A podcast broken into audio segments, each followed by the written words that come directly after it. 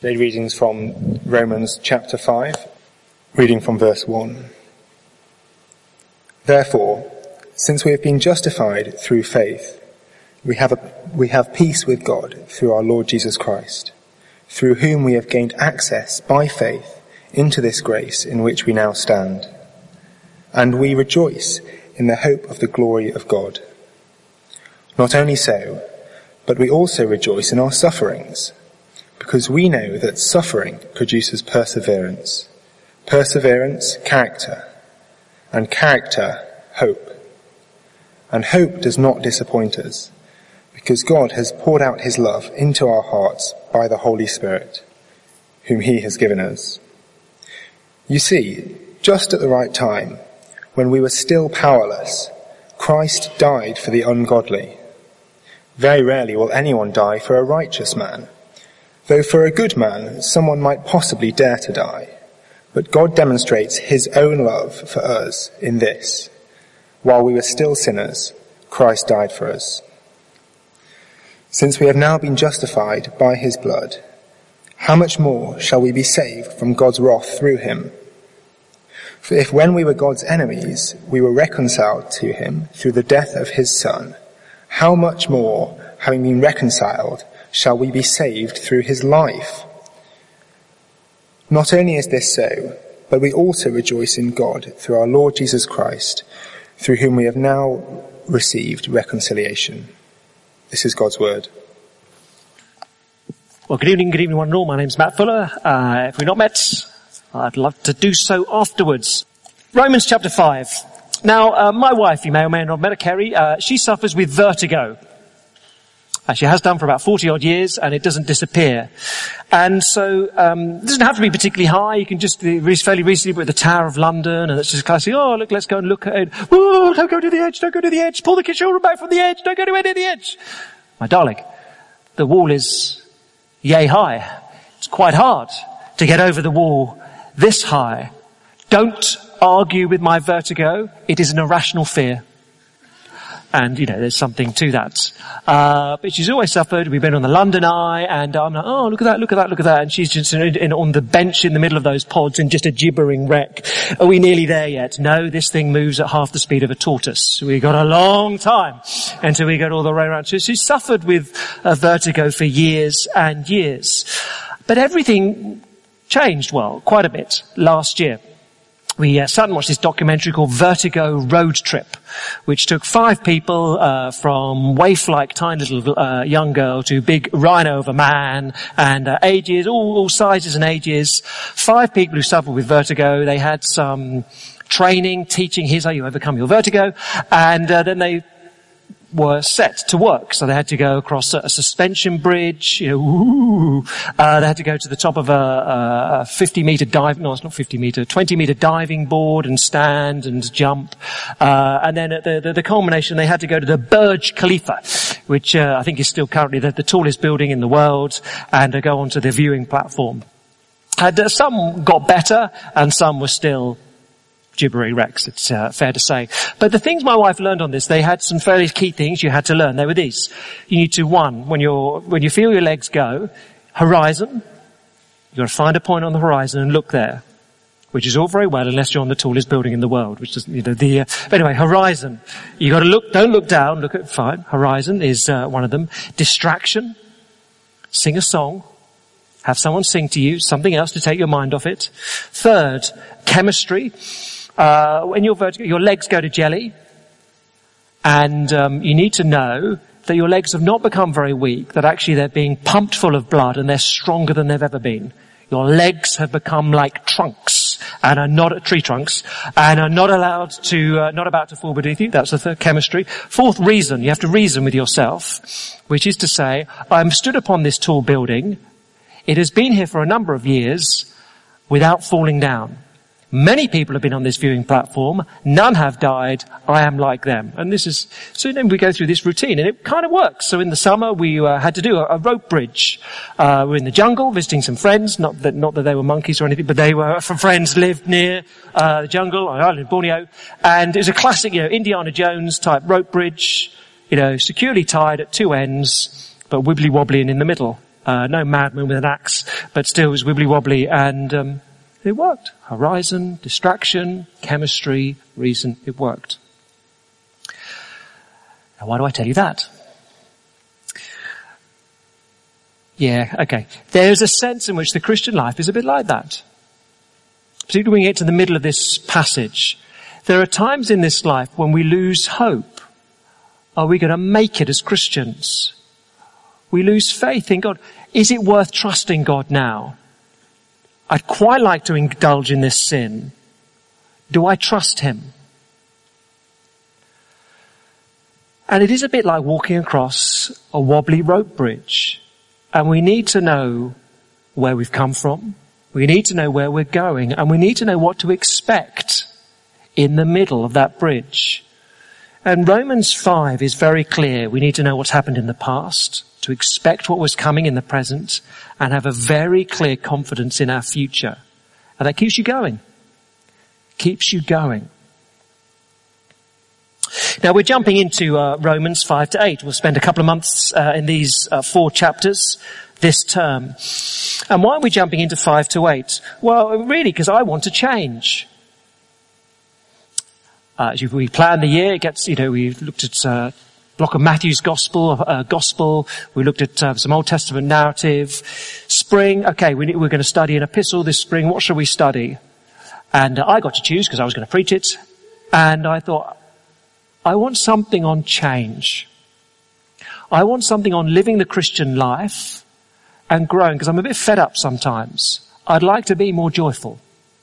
I'd like to be less angry. I'm quite good at hiding it. You wouldn't know, but in my heart, I'd like to change.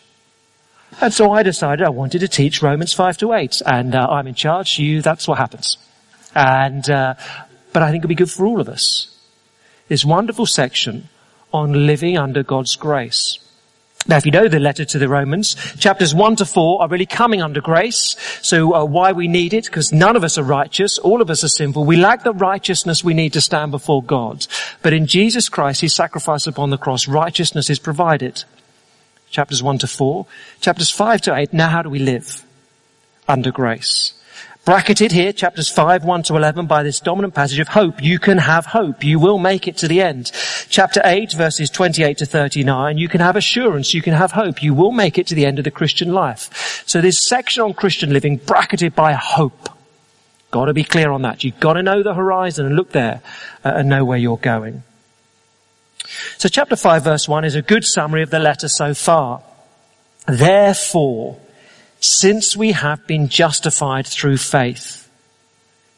Justified. look across to uh, uh, chapter 5 verse 16. It's very clear that it's the opposite of being condemned. We'll get there next week, but chapter 5 verse 16. Again, the gift of God is not like the result of one man's sin. The judgment followed one sin and brought condemnation.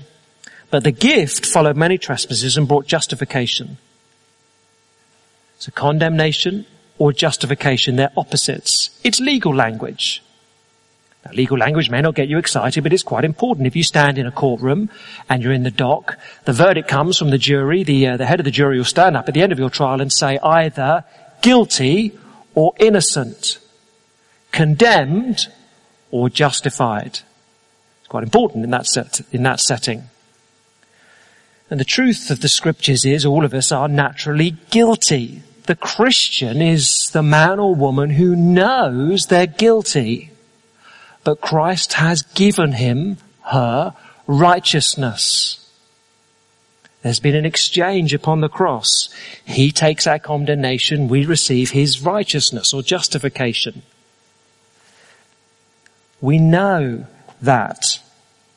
So chapters 1 to 4 explain all of us are condemned, but that by faith in the work of Jesus Christ, we can be certain that we're legally justified. Given that, he says, now I know that, now we've agreed that, let's talk about what life looks like. That's the past.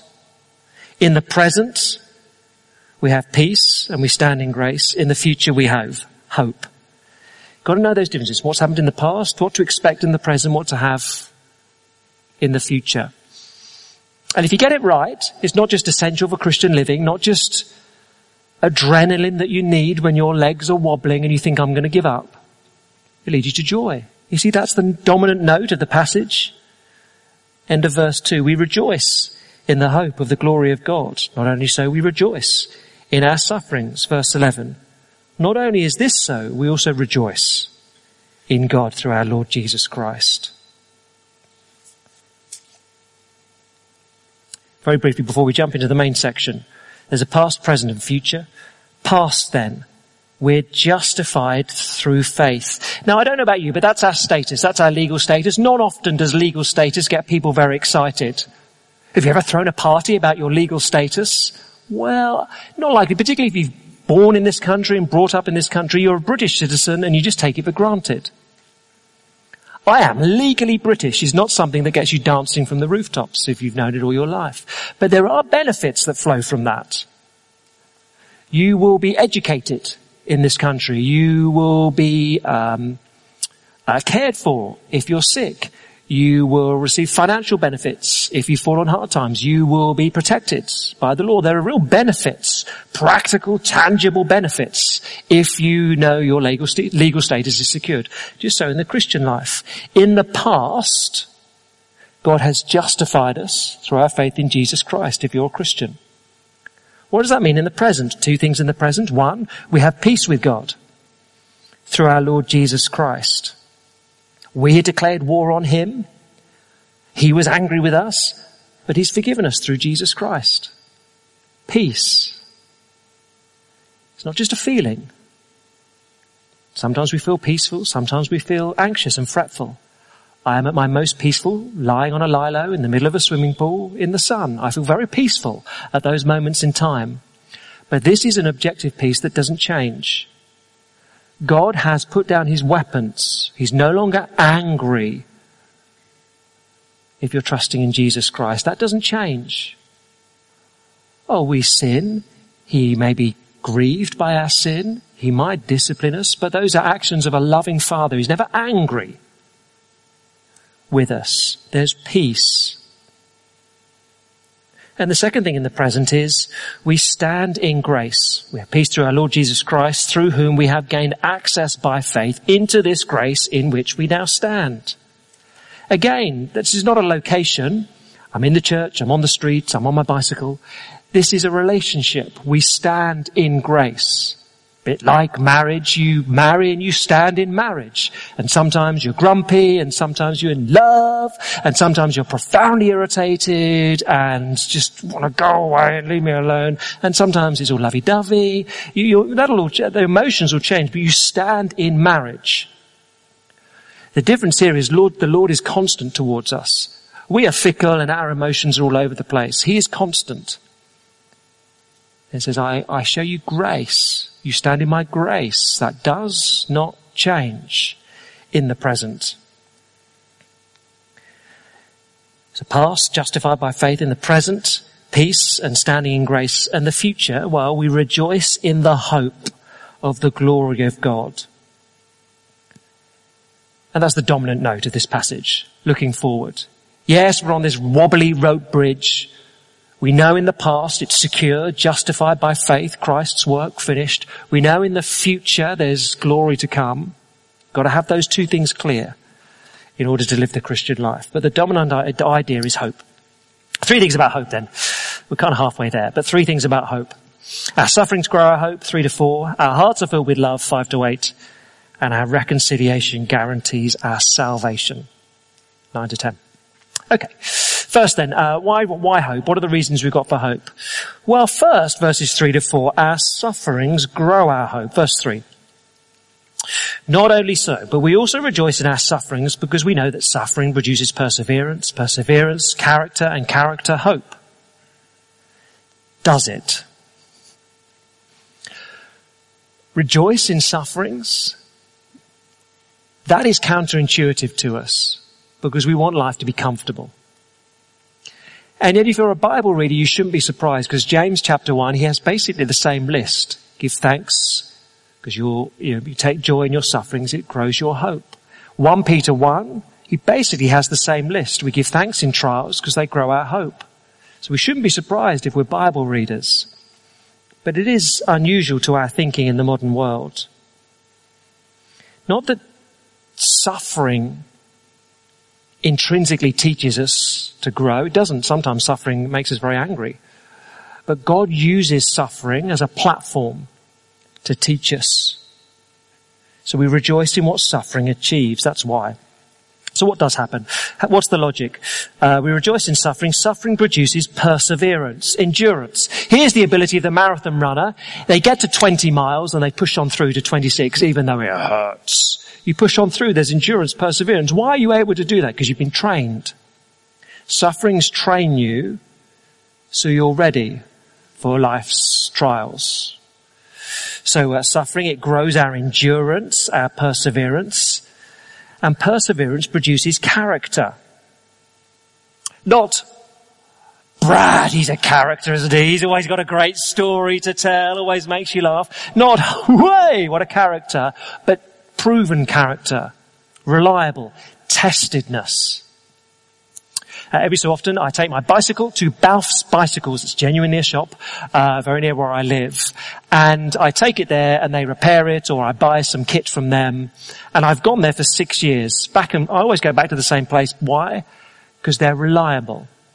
I have tested their, the quality of their service. I have tested their integrity and they always make my bike work and don't charge me a lot of money. And sometimes they say, we could give you a new derailleur for 30 or 5 pounds, or we could give you this widget for a quid and that'll sort it out for the next six months. You know, they're just really honest about it.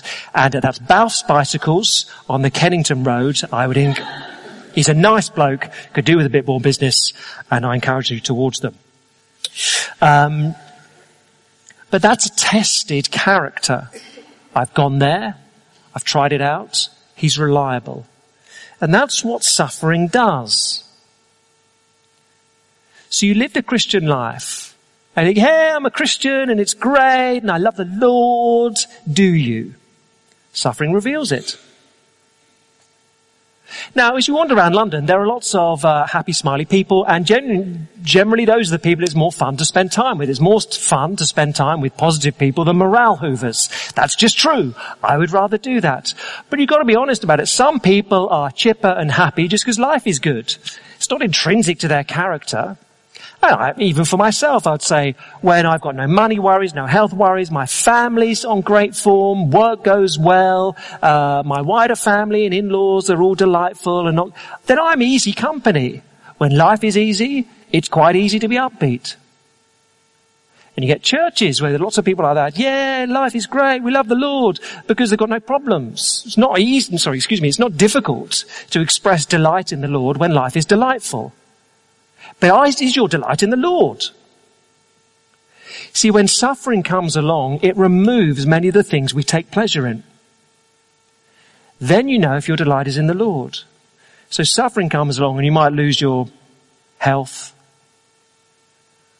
job, boyfriend, girlfriend, whatever it may be. What happens then? Now what should happen, says Paul, is the Christian endures those things and their character is tested and still through it they can say, this sucks objectively, but I love the Lord. He is still worth praising, even though at the moment things are rough. That is tested character. Now, another here will know uh, or remember uh, Matt Lloyd. Matt Lloyd was assistant minister here uh, for uh, uh, four and a bit years, and um, it was two years ago that he contracted an illness and lost the use of his legs. Uh, so he's now uh, in a wheelchair and um, still ministering, but in a suburban church where it's easier to get around in a wheelchair than central London. Now, in your mid 30s, to go from being very fit, very active, to losing your legs, objectively, that is not good. That's not fun. No one objectively says, hey, I've lost my legs. Well, they were a waste of time anyway. They just took up more space. What's the point of having? No. Objectively, that's miserable. And yet here's a man, I would suggest, who has been tested and has a more mature hope and joy. He um, sent a letter just before Christmas. Uh, uh, I asked him, and he said it was fine to read from it.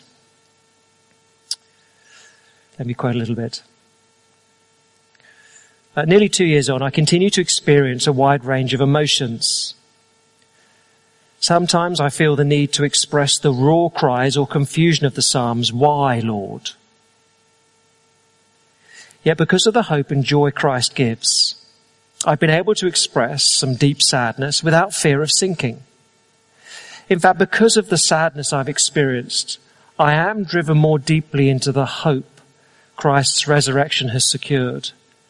It's a ballast for the soul. That means I can move forward in joy. That is a tested character who has known suffering and says, I hope more than ever for the future and I still rejoice in the Lord. That's what suffering does. It matures faith. So verse 2, we rejoice in hope. It enables us to, ex- to uh, endure the sufferings and it grows our hope. There's sort of a virtuous spiral going up here. You enter with hope, you endure, you grow more hope. So that's the first. Our sufferings grow our hope. That's the first reason to be positive, have hope for the future. Second, but you see, you gotta know that when you're on the bridge. You've got to know that when you're wobbling. That's what we expect here and now sometimes. Not necessarily to lose legs, but pain, trials, they come during life. Secondly, second reason to hope, our hearts are filled with God's love. Very interesting. Verse 5. And hope does not disappoint us. It's not vacuous. It's not pie in the sky. You can be confident. Hope does not disappoint us because God has poured out his love into our hearts by the Holy Spirit, whom he's given us. It's a lovely phrase, isn't it? God has poured out his love. It's not given it. You can have a little bit of love and you can have a little bit of love and you can have a little bit of love and I'm running a bit short here, so let's rip it in two and you just get half a tiny little bit of love each. Doesn't, doesn't say that, obviously. God has poured out. There's an extravagance to this, poured out his love. Uh, one of my little things is I adore custard. Love custard. Love custard. If I'm coming to your house, I love custard. Just so you know. I love custard. And uh, wonderfully, all of my family indulge me in this little uh, foible. Uh, and so if, in my own house, in my in-laws, in my parents, if ever a pudding is served up that would uh, come with a custard accompaniment, out comes the bucket of custard. And it gets passed around. I always go last because everyone has their sort of uh, dessert spoon and sort of ladles on um, a little bit of custard into their bowl, you know, a little bit of accompaniment. Everyone done? Everyone done? Great. Mmm. And I just pour it on. And uh, if I've got less than two litres, I'm a bit disappointed. I love custard. Want custard. Love it. I pour it out. I'm not holding back. I love it. There's always room in my tummy for custard. Always. Love it. God pours out his love. There's an extravagance to this. It Doesn't hold back. It's interesting. This language of pouring out seems to me it's a very obvious echo of the Old Testament prophets. So Joel 2, Jeremiah 31, Ezekiel 36, God promises to pour out his spirit as a blessing of the new covenant. Now Paul chooses here to say God pours out his love, very deliberate, by his spirit. But we're meant to hear that echo. It's a blessing of being a Christian that believers in the Old Testament wouldn't have had this sense, certainty of God's love in their hearts. It's a wonderful thing that God gives here and now. But you can't rip verse 5 off and have it as a bumper sticker apart from verses 6 to 8. They go together. Verse 5, God has poured out his love into our hearts by the Holy Spirit whom he's given us. You see, literally, for or because. God has poured out his love into our hearts by the Holy Spirit whom he's given us because at the right time, when we were still powerless, Christ died for the ungodly. You can't rip apart this sense that God will give you in your heart that He loves you, that subjective feeling. You can't tear that apart from the objective work of, of what Christ has done on the cross. Which described is very striking language, isn't it? We were, verse 6, powerless. We were ungodly, verse 6. We were sinners. It was then that Christ died for us. And verse 7 is a very powerful verse. Very rarely will anyone die for a righteous man. Though for a good man, someone might possibly dare to die. Even today in the press, Uh, if someone dies for a friend or a boy dies on behalf of their brother, they're celebrated. That'll get front page. That's, that's a hero. That's magnificent. Not often it takes place. Even rarer is to die for someone who hates you. That is a rare thing, says Paul. I've uh, uh, commented before. I've been rereading uh, recently uh, memoirs of John Wurmbrand. He was a, a, a Romanian pastor who uh, was imprisoned under the Nazis after the Second World War, and then more uh, unpleasantly under communists into the 50s in Romania when the church was driven underground, illegal to publicly preach. Um, and his memoirs are um, uh, inspiring, but also quite brutal. Actually, I wouldn't recommend them to one and all. It's quite graphic uh, how he describes. But he, I was reading his memoir. He also talks about another preacher there, John Stănescu. Again, he was one who was in prison for his faith, but wouldn't stop preaching. So he said, we made a deal with the, uh, the prison guards. We would preach, they would beat us. Both of us seemed happy with that deal, which is uh, an odd deal to, uh, to strike. But he just kept on preaching. So John Stănescu was preaching and got beaten and got beaten. Um, eventually the, a new man took over the prison, Colonel Alban, and after a week of hearing this, Colonel Alban just got incensed violent man, and he himself went down to the cells and said, you will stop preaching. And uh, John Stănescu said, well, actually, I won't. I will beat you. Well, you might do that, but God is a judge. He'll see what you do. Uh, and so I'd be careful if I were you. You know, it's somewhat brave.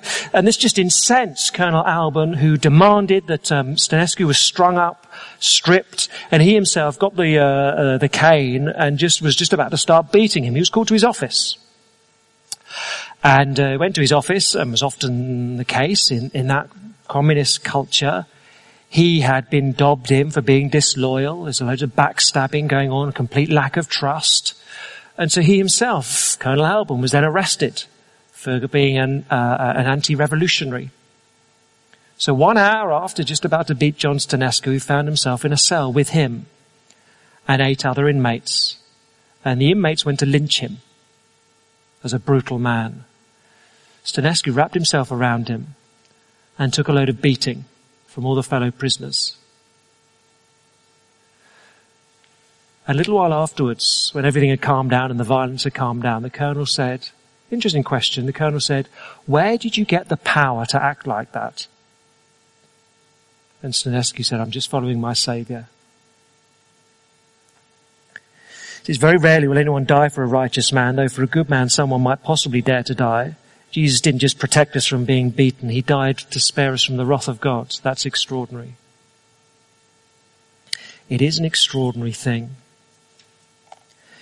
But do you see, and verses 5 to 8 insist that we hold together the objective facts of what Christ has done, along with this subjective feeling of God pouring love into our hearts. And not everyone does that. But that's what's insisted here. Verse 5, do you see? God has poured out his love into our hearts by the Holy Spirit whom is given us because Christ died for the ungodly. We feel that way because of what actually happened in the past. Or indeed verse 8, God demonstrates, present tense, God demonstrates His own love for us, so demonstrates it today, here, now. God demonstrates His own love for us in this present tense. While we were still sinners, Christ died for us past tense. How do you know that God loves you today? Christ died for you. And that changes you.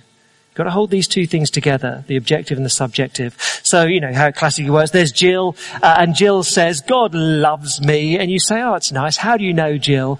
Because I feel warm and fuzzy tonight. And so I'm persuaded that God loves me. Well, I'm not sure that's quite how the Bible would put it, Jill. And over here there's Jack, and Jack says, I am justified by faith. I stand righteous before the Lord. And how do you feel about that, Jack? I do not compute your question. I don't feel anything. I have a legal status. How do you feel a legal status? Well, that's not quite right either. Paul, do you know the love of God? I know that God loves me. Paul, how do you know that? Because I look back upon the work of Jesus Christ upon the cross and God has demonstrated that to me. And it's very wonderful. You've got to hold the two together. Or as Isaac Watts would tell us, it is when I survey the wondrous cross upon, um, when I survey the wondrous cross on which the Prince of Glory died is my richest gain I count but loss. I pour contempt all my pride and I want to boast and I want to sing. And when I survey, when I consider, when I think about, when I dwell upon, when I learn new things about what Jesus did upon the cross, when I understand that more deeply, I know God loves me. I know He loves me. As I dwell upon what Christ has done, the Spirit pours the love of God into my heart and I have enormous confidence that He loves me. That's how it's meant to work. Why hope? Our sufferings grow our hope. Our hearts are filled with God's love last. Our reconciliation guarantees our salvation. Verses 9 and 10, essentially parallel, make the same point. Since we have now been justified by his blood, how much more shall we be saved from God's wrath through him? For if we were in God's enemies, we were reconciled to him through the death of his son. How much more having been reconciled, shall we be saved through his life. God has done the hard thing. Of course he'll do the easy thing, is the logic here. If when we were enemies, he died to reconcile us, of course on the final day he'll save us. Or verse 9, if we were facing God's wrath and Jesus took that wrath for us in the past, well of course on the last day we'll be saved. God's done the hard thing. Of course he'll do the easy thing. It's obvious. How do you have confidence for the future, Paul? I look back to the past, what God has done. See how these things sit together? We're on the bridge. It's a wobbly bridge. It's a rope bridge. It sways in the wind. Every so often our feet slip and we think, oh my goodness, I'm going to fall off. What do you do? You look back to what's happened in the past. God's work. We have been justified is the Christian's cry. And I look forward, therefore, to being with him in glory. He's done the hard thing, he'll do the easy thing. And when I suffer in this life and it goes wrong, I think, well, God wants me to fix my eyes ever more on the horizon. It's a bit like vertigo road trip. I fix my eyes on the horizon. I reason with myself. God loves me. I can see it at the cross. He demonstrates it. He's not going to let me go now. He does want what's best for me. Honoring Him is better than sin. I know those things. So I keep going forward and I don't fall. And so verse 11, rejoice in God. Rejoice in God. Not only is this so, but we also rejoice in God through our Lord Jesus Christ. These are not just truths. Yes, I believe that. Tick, tick, tick.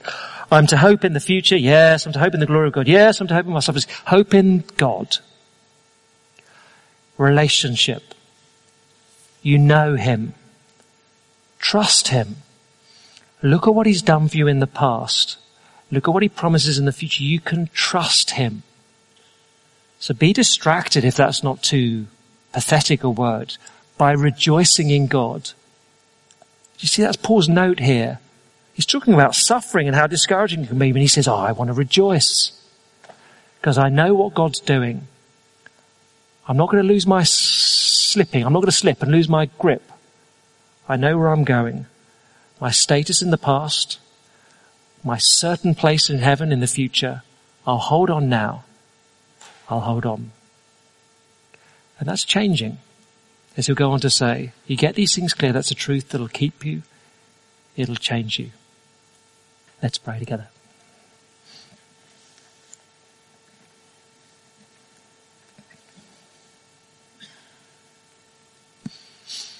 Our great God and Father, here is a, a wonderfully rich passage. Again, we scratched the surface of it. We could spend a, month easily thinking through all the wonderful truths here. But would we, if nothing else, leave here rejoicing in you? Rejoicing in the hope we have of sharing in your glory because of the work of Jesus Christ. We will not lose confidence in that. Would we not get distracted and look elsewhere for our pleasures. Will we not think that sin is more enticing than Him? Would we look back to our justification, look forward to sharing with you in glory, have confidence that now we have peace with you, we stand in grace, and therefore will we rejoice We ask it in Jesus' name. Amen.